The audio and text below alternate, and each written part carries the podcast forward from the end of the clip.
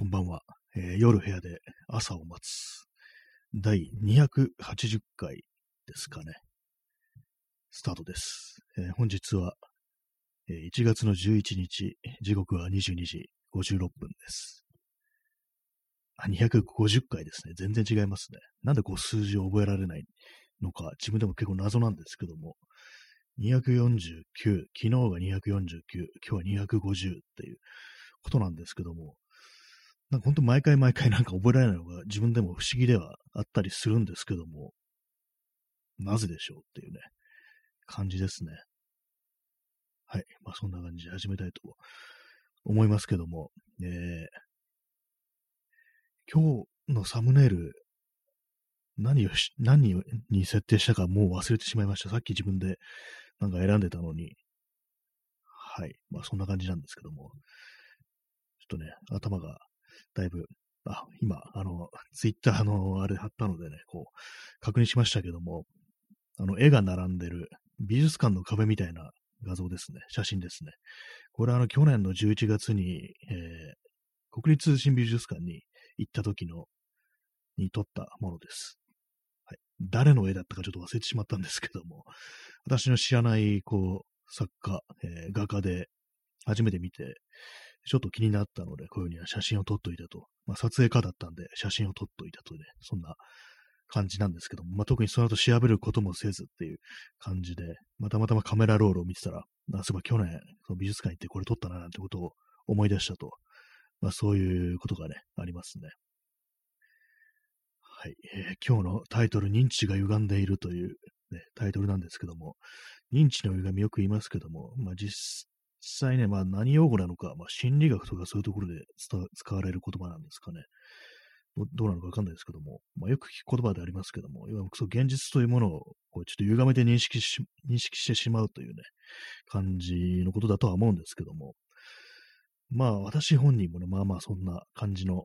になってるなぁなんていうふうに、まあ自分で自覚しながらなんかそんなことをね、結構思ったりするタイプなんですけども、本当はまあそんなに悪くもないのに、妙に悲観的にまあ物を物事をね、捉えるというのはまあまさしく認知の歪みなのかななんていうふうには、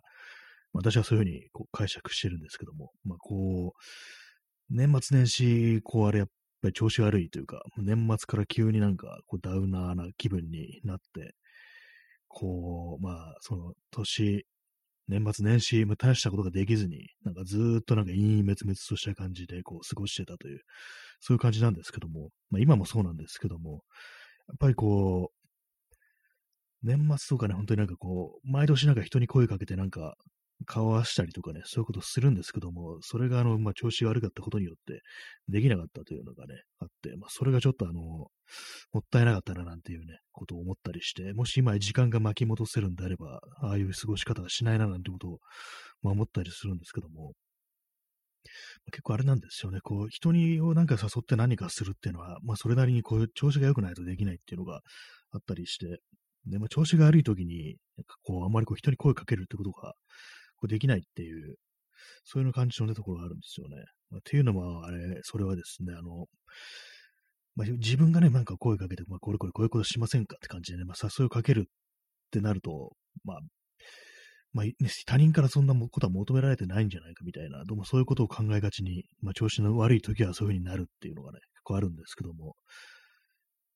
まあ、あれなんですよね、こう、ま、まあ、仮になんか自分がこういうことをやるからね、ここにこう行こうと思ってるから、よかったら一緒にどうみたいなね、なんかそういうまあ単純な話ですけども、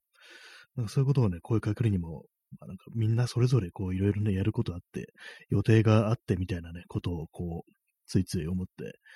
しまい、まあ自分が何かこう言い出すとしても、本当になんかそれは2番手、3番手、4番手、5番手みたいなね、そんなことを考えてしまって、いやなんか、やめとこうみたいな風に思うってるのがね、まあ、非常にあったりしますね。実際どうなのかわからないですけども、私の中ではまあそういうのは認知の歪みであるというふうに考えたりもするし、まあ、実際それは現実であるというね、まあそういうこともね、あると思うんですけども、まあなんかそういうことをね、考えがちになるのが、まあそう、年末だとかね、年始だとかね、そういうことであるっていうふうなことを思ったりするという話でした。えー、くじあどりさん、年末は週末、ね、終わりの末と書いてね、一週間の終わりじゃなくて、もう本当の週末終わりであるっていうね、そうかもしれないですね。年末、本当にまあ、年末で週末を迎えるっていうね、そういうふうには、なんかこう人類史の終わりとしてそういうことがあってもいいんじゃないかなというふうにちょっと思ったりするんですけども、だとしたらなんか気分いいですよね。まあ、気分いいっつっても、それもあのー、他のね、こう、旧暦とかがなんかね、そういうのが当たり前になってる地域というものもありますからね、それもまああったら何を言ってるんだって感じですけども、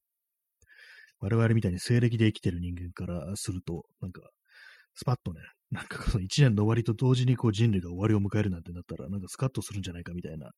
ことをね、今ふと思ったりしました。まあ、スカッとも何も全員死ぬんだから、ね、そんなのもないですけども、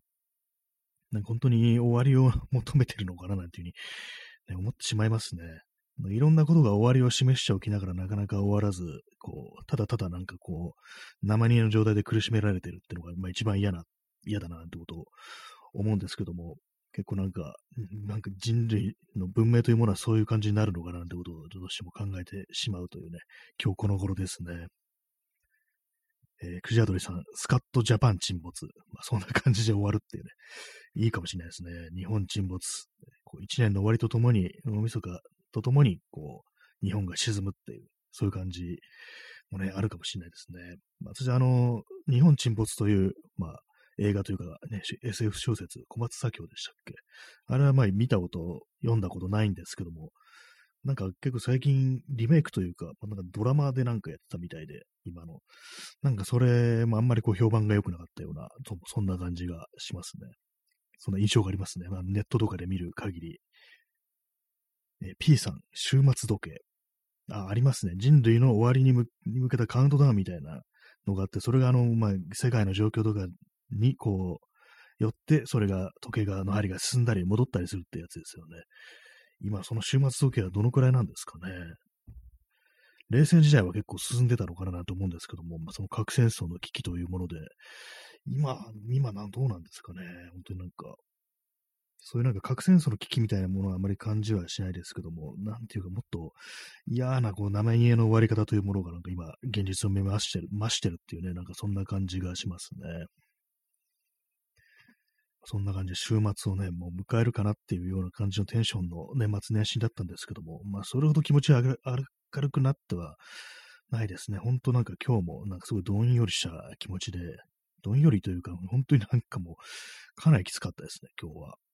あれな感じですね。えー、XYZ さん、えー、今は冷戦より悪化して、3分から5分前キープだったと思います。まそれかなりやばいですね。3分5分、滅亡3分前から5分前って結構厳しいところにいますね、我々は。でも冷戦時代より悪化してるっていうのは結構その意外だったような気がします。まあ、環境とかまあ悪化してるっていうそういうことですかね。本当になんかこう、その辺のことがありますからね。えー、クジャドリさん、5分後に爆撃開始だ。本当にそんな感じになっちゃってるっていうね、ところですね。本当我々がなんか5分前のところにいるって考えるとかなり怖くなりますけどもね、ちょっとしたタイミングでもって、こうね、終わりが訪れるっていう感じなのかなと思うんですけども、なんかずっと 5, 分、ね、5分後に終わるっていう気分で一生生きるってかなりきついですよね。まあ、早く楽にしてくれみたいな感じありますけども、で、なんか逆になんか終わりが分かった方が、ね、スカッとするんじゃないかみたいなことはね、ちょっと思っちゃったりしますね。でもなんか本当にこう、いろんなところを見、いろんなものを見てると、こう、あれなんですよね。新しく始まるものより終わるものが多いっていうか、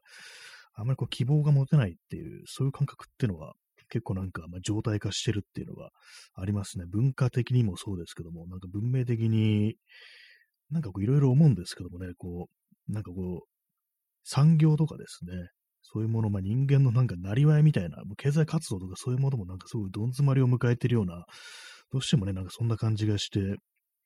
今日なんかあの、ブロックチェーンだとか、ビットコインだとか、あの、NFT とかなんかそういうものをなんかちょっと気まぐれでちょっとね、調べてたんですけども、なんかそれも、ね、まあこういうことだったのか、今ちょっとあんまりよく調べてなかったんで、ね、全然分かってなかったんですけども、ちらっと調べて、まあ浅い理解ですけども、なるほどねっていうふうに思ったんですけども、なんかどうもそういうテクノロジーの進歩というものが人間を楽にするとかね、なんかこう、前向きな気分にさせるかっていうと、全然なんかそういう感じがなくって、あれなんですよね。なんか本当に、どうしても昔と比べてしまうというか、なんかいろんなね、ことを見てて、こう、まあ、今日もなんかあの、あれですね、あの、名画座っていうんですかね、岩波なんとかホールっていう、あれですかね。まあ、そこがなんかもう閉めるということらしく、まあ、私全然そういう文化には詳しくないんで、なんかね、そういうのあるっていうのもほとんどな、なんとなく名前聞いたことあるなぐらいでしか知らなかったんですけども、やっぱああいう何かが終わっていくものを見ると、非常になんかね、こう暗い気持ちになるっていうか、まあそういうふうにあの、映画というものが、ね、もう見る人が少なくなってるっていうね、私は見てませんけども、なんか一つのその文化というものが終わるに終わるというね、ことを目撃して、で、まあ、その次に何か一つあると、そこからね、こう、新しく芽が吹いて何か生まれるっていうふうなことをね、思うのが、まあ、それがなんか健全なこう考え方なのかなと思うんですけども、どうもそういう感じでとても思えなくって、す、べ、て今まであったこう豊かなものが失われて、それでなんかこう、つまらないものになっていくというかね、何かこう、一つのね、ものに修練されていくって、今、今だったらその、ストリーミングサービス、ネットフリックスだとか、で、まあそういうものにこう、すべてね、こう、収束され、していって、で、そこでなんか全く自由というものが失われるっていう、でもそういう感じのなんか人にね、暗い未来というものに目を向けてしまうっていうのがね、あるんですよね。えー、ワンツーさん、えー、こんばんは。こんばんは。えー、もしかして神保町のですか？あ確かそうだと思いますね。神保町にある岩波なんとかタウンホールでしたっけ？岩波ホールだったかな？なんかあんまり行ったことないんですけども、行ったことないというか、一回も行ったことないんですけども、ちらっと前をね、通り過ぎたことぐらいあるのかなっていうね、ぐらいなんですけども、そこがなんかどうも閉めるということで、結構その、まあ、7ヶ月後ぐらいなんです。7, ヶ月後に閉めるってことなんですけども、なんか私のそのツイッターのね、タイムラインとか見てると結構な衝撃をもたらしてるっていう感じなんですよね。えー、XYZ さん、岩波ホールが閉まるのはかなりの対抗だと思います。映画館とか古い建物が潰されて、金持ちをより金持ちにする技術が発展しているように見え、悲しくなります。ああ、やっぱそういう感じなんですね。結構衝撃が大きいっていうね、もともそうらしいなっていうこと思うんですけども、まあ、かなりの対抗というね、ことで。本当にそうですね。なんか今まであったものがこう潰されて、そうなんですよね。金持ちがより金持ちになる技術っていう、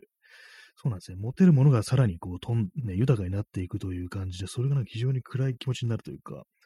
まあ、さっきのそのね、ブロックチェーンだとかなんだかそういうのを見て、なんかいろいろこういうことができるとかね、なんか非常にこう、透明性が増すとか、公平性が増すとか、ね、改ざんができなくなるとか、そういう話がいろいろ書いてあったんですけども、なんかどうにもね、そういうものが、こう、我々民衆にとって、こうね、いいものになるかどうかっていうとね、あんまりこうそういう、いい未来図ってものが全然こう見えないんですよね。何なんですかなん、なんていうかこう、ね、本当悲しくなりますね、本当に。テクノロジーが今までどれだけ我々のね、こう、人間味を奪ってきたかみたいなことはどうしても考えてしまうというか、だからなんかこう、ね、今日、他になんか、あれ流れてきた、ツイッターに流れてきたのを、ツイートを見て、それがですね、あの、よくネットにある、こう、アフィリエイト目当てのなんかね、クソみたいなサイトっていうのが、のスクショが貼られてて、それがあの、ここの映画、映画のタイトルで検索すると、まあ、そのブログ的なウェブサイトがヒットするんですけども、でそれをクリックすると、ね、この作品を見るには、どんな配信サービスがあるでしょうかってなって、こう、ネットリックスだとか、アマゾンプライムとかそういうのが貼ってあるんですけども、まあ、当然それをね、こうクリックして、そこからあの、契約がね、こう成立すると、ね、コンバージョンっていうやつですよね。そういうね、感じになると、まあ、そのウェブサイトを作ってる人にお金が入るというね、まあ、そういうことなんでしょうけども、でそこにね、書いてあったのが、で今この映画を配信しているサービスはありませんでした。ね、というか書いて あって、もう結局見れんのかいっていう、ね、感じで、ものすごいね、虚しい感じのね、こうネットのなんかクソ、クソ以下ですね。本当になんか無ですよね。無が生産されてるというね、まあそんな感じのツイートが流れてきて、非常になんか辛い気持ちになりましたね。本当に中身一切なしで、何の価値を生み出して、もういないものがなんか本当に無数に生産されてるっていうね、生産っていうのもなんかおかしいですけども、本当になんかボコボコとね、虚無が生まれてるっていう感じで、すごいなんか嫌な気持ちになるんですよね。あれですよね、あと、広告とか、広告を消すサービスってありますよね。まあ、あの、YouTube とかでも、YouTube の有料プランだと、あの、広告が消えるっていう、そういうのがあるんですけども、あれもなんかかなり厳しい気持ちになるっていうか、お金を払うことによってプラスがね、こう発生するんじゃなくて、マイナスが消えるっていう、なんかこん、なんだこれみたいなこと思いますからね、本当に。あれなんか、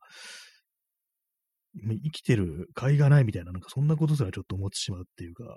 でもなんか私もこう普段ね、こう生きててね、自分が何かこうね、お金をもらうようなことをして、もうなんか本当虚しいというね、ことを感じることがまああったりするんですけど、まあそれはあの別に、広告云々じゃないんですけども、何かね、こうそういう気持ちになることが非常に多かったりして、なんでこんなに虚無感みたいなものをね、やってなきゃいけないのかなっていうね、こう思ったりしますね。えー、クジアドリさん、一応 Google Play Music がついてくるので、そのつもりで契約してます。あ、一応、あれなんですね。プラスのあれがあるんですね。私は Google Play Music ってなんかもうなくなったのかと思ってましたけども、今、それと一緒になってるんですね。一応ちょっとプラスが生まれてるってことで少し安心しましたね。音楽が聴けるということで。なんか、私が前に聞いたのだと、広告が消えるだけの有料のね、プランがあるみたいなことを聞いて、それは何という虚無なんだろうっていうね、ふうに思ってしまったんですけども、少し今、安心したところありますね。まあでもさっき言ったみたいな、そのわけのわからんね、アフィリエイトとか目的の何もない、中身がないサイトとか見てると、本当になんか厳しい気持ちになってくるっていうのはありますね、本当に。価値、何の価値を生まないっていう。本当さっき言ってた、さっき言ったそのブロックチェーンだとかそういうものも、まあそのいろいろ調べてくるとなんかバラ色とは言わないですけども、いろいろね、こういうふうに使えるぞとかね、いろいろ手間が減らせてとかね、なんかね、そういうことがあるんですけども、まあ本当に、まあ改ざんがね、こうできできないとかね、こう透明性が高いとか、そういうの書いてあったりしてるんですけども、でもあれですよね、なんかああいうのって結局のところ、まあ、中央サーバーみたいなものが、ね、なくても動作するということでね、なんかこう非常に、あれ、それがなんかメリットであると。その、管理者というものが好き放題できるものではないというふうに書いてあるんですけども、とはいえね、なんかああいうのをやってると本当になんか、よりなんかネットワークとかもね、待機も必要にするわけですし、他にもね、なんかストレージとか圧迫するわ。それであの、多数の分散してその処理をするということで、多数のね、こう、コンピューターで物がね、こう動いてなきゃいけないっていうことで、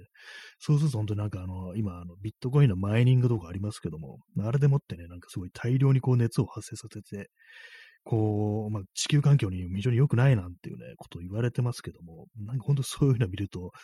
えー、これ悪なんではないかみたいなことを思ったりして、るっていうのありますね。あと一旦なんかその、ネットワーク上に流れ出たものがこう、消せないっていうね、そういう恐ろしさもありますね。なんか昔、あのなんかね、ありましたよね。ウィニーとかいうなんかそのピアツーピアのそのファイル交換ソフトとかありましたけども、あれでなんかいろんなね、流出騒ぎとかね、ありましたけども、ああいうのもね、消せないというわけですからね、そういう恐ろしさとかあったりしますしますからね、なんか全然こう、喜ぶべきこととは到底思えないっていう、そういうこというようなことばっかり考えてしまって、すごい暗い気持ちになったりしますね、本当に。まあ、なんかそう、テクノロジーというもの、本当になんか来賛する気になれないというか、結構ちょちょっと前だと、何年か前だと、本当中国があの決済、あの QR コードで簡単に決済できるなんていうね、まあそういうふうに言ってて、なんか、これはすごい素晴らしいなって言ってる人がたくさんいたりしてるんですけども、いやでも結局ああいうのって、そういうもの、どういうね、あの、結局のところスマートフォンに全てを握られるっていう感じになりますからね。現金というものがなくなれば、人は全てスマートフォンを持たなければならないということでね、そういうのがあって、なんか、全然なんかいい未来に思えなかったんですけども、なんか私本当キャッシュレスが本当に嫌い、嫌いなんですよね。割となんか現金とか使うようにしてるんですけども。で、そのキャッシュレス決済とかでも思うんですけども、よくなんかコンビニとかね、そうお店とかでキャッシュレス決済ね、だけするって人がよく言うのが、他のね、現金払いしてる客がなんか遅くてすっごいイライラするっていうね、ことを言うんですね。そういうこと言ってる人が結構ネット上とかにもいるんですけども、あれ便利になったんじゃなくて、他の人にイラついてるだけ、イラつく機会が増えてるだけなんじゃないかなっていうふうに思ったりして、あれがね、なんか本当にこう、現金だけだったらね、まあそういうもんだみたいな感じで流せてたのが、今じゃもう怒り浸透で、本当にね、こう、他に現金測るともイライライライラしてるっていうね、どうもそういう感じで、いいものに全然思えないっていうのが、私はね、あったりしますね。えー、クジャドリさん、IT 屋は技術的に可能なことでやっちゃいけないことはないと思ってるのが恐ろしいです。あ、本当にそういうのありますね。なんか、人間に GPS を埋め込むとかね、やってきそうですよね。結構あの、本当になんか、テック系のね、あの文化っての、私本当に倫理というものは、本当、ね、強固にないと、本当になんか、あれだなと思うんですけども、恐ろしいなと思うんですけども、あんまりそういう人いないですよね。その辺の感覚とか、そういうものをね、強固にモラルとか倫理というものに対して、なんか非常になんかこう、意識をね、向けてる人でないと、なんかよっぽどのこと、なんかほんでも、ああいう、ね、ほんと IT や、まさにあんまこう信用できんなってことに割となんか私思っちゃいがちなんですけども、たまにでもあのネットとかでね、その辺の意識が高いというか、まあ、倫理的にちゃんとしたものを持ってるという人がなんかこう、発信とかしてると少しほっとするところがあったりしてね、まともな感覚持ってる人がこういうね、こう、商売やってる人にもいるんだっていうことが、たまになんかわかるとね、結構ほっとするところがあるんですけども、でも大体においてその、まあ、そういう感じですよね。テック系の、ね、人間というのはどうも、何をやってもいいというか、ね、すべてのなんかこう、縛りというものがね、なければ、ね、無尽蔵に人間を発展していけるんだっていうふうに思ってるっていうね、まあ、そういうのがあるんで、非常にまあ危ういところがあったりして、実際まあね、本当になんかこう、テクノロジーによって悪くなってる部分っていうものはかなりあるっていう、そういうことがありますからね。自分たちのもたらすね、テックの恩恵に預かれない人間のことなんか知っちゃ、知ったこっちゃないみたいな、どうもそういうところがね、結構、あの手のね、こう、人間にはありがちだなんていうふうに思ったりして、非常にまあ恐ろしいなというふうに思ったりすることもあるんですけども、やっぱりなんかこう、あれですね、倫理ですね。倫理というものがこう非常に大事なんではないかということが、私は最近というかね、ここ数年思ったりしてることで、まあそんな中でこう、信仰というものがもう少し見直されてもいいんじゃないかっていうね、まあこれを言ってる私は信仰が全然ないんですけども、なんかね、なんかこうそういうものに対してなんか少し救いを求めなるたくなるっていうね、気持ちがありますね。えー、XYZ さん、中国のキャッシュレスも信用スコアも完全な統制だと恐怖してます。文明崩壊後のゲームをクレジットで買ったら、現実で信用スコアを下げられ、レーダーに格付けされます。ああ、もう本当、中国本当でも恐ろしいですね。信用スコアっていうのね、あれなんかあんまこう言われてないですけども、本当になんかやばいなっていうふうに思ったりして、結構その、中国のに住んでる人だとか、まあそっちになんか結構ね、造形が深くて、いろいろツイッターとか発信してる人とかいますけども、私がね、この間見た人ではね、やっぱり結構その中国の暗黒面というものがこうあまり言われてないから、たまにはね、こういう感じのなんかその、ね、自由がないとかそういうところのね、情報を発信していった方がいいのかななんていうふうにつぶやいてる人いて、やっぱりまあそれなりにね、あの、イービルであるっていう、ね、ことらしいですね。結構まあアメリカとかから言われてるなんか本当に悪魔化された中国像というね、ものからするとそこまでじゃないけれども、でもやっぱやばいよみたいなね、ことを書いてる人がね、確かいた気がするんで、結構ね、あの体制というものは、中国の体制というものは恐ろしいなということは思いますね。あの、香港の民主化のあれでもね、かなりね、怖かったんですけども、現在深刻で怖いことになってますけどもね、本当に。文明崩壊後のゲームをクレジットで買ったら、現実で信用を下げられ、レーダーに格付けされます。なんかね、あれ、その辺のなんか、ね、あれもありそうですよね。なんかその、ビデオゲームに対するなんかその、レーティングだとかそういう、まあ、販売していいか、そうでないかっていうものが今結構、かなりね、なんかおかしおかしなことになってるみたいな、全然まあその、認めてくれない、認可してくれないみたいな、なんかそんなニュースがちょっとあったような気がするんですけども、まあちゃんとニュース読んでないんでね、あんまり知らないんですけども、まあ統制ですよね、本当に。統制されてるということなんですけども、さっき言ったみたいなそのテクノロジーに、ね、それこそキャッシュレス決済とかね、そういういいところというかね、便利なところ、上積みの部分ばっかり見て、なんかこれどんどんどんどんこんな感じでいったらいいじゃないっていうね、日本は遅れてるなみたいな、なんかそんなようなね、考え方というものもね、も結構いろいろなところでね、あったみたいですけども、なんかどうに私はその、全然喜ぶ気になれないっていうのを思いますからね。さっき言ってもキャッシュレスが導入されたことによって、イラつきが増してるだけにないようにね、私は思いますし、本当にこう、さっきそのブロックチェーンとかもそうですけども、いろいろその従業員とかスタッフの手を煩わせることなしに、ね、すごい最初から最後までスパッとね、こう、契約というものが成立する、決済というものが、手続きというものが簡単に成立するみたいな、そういうこともね、書かれてたんですけども、それ要はそういうことやってる人が仕事を失うという感じですからね。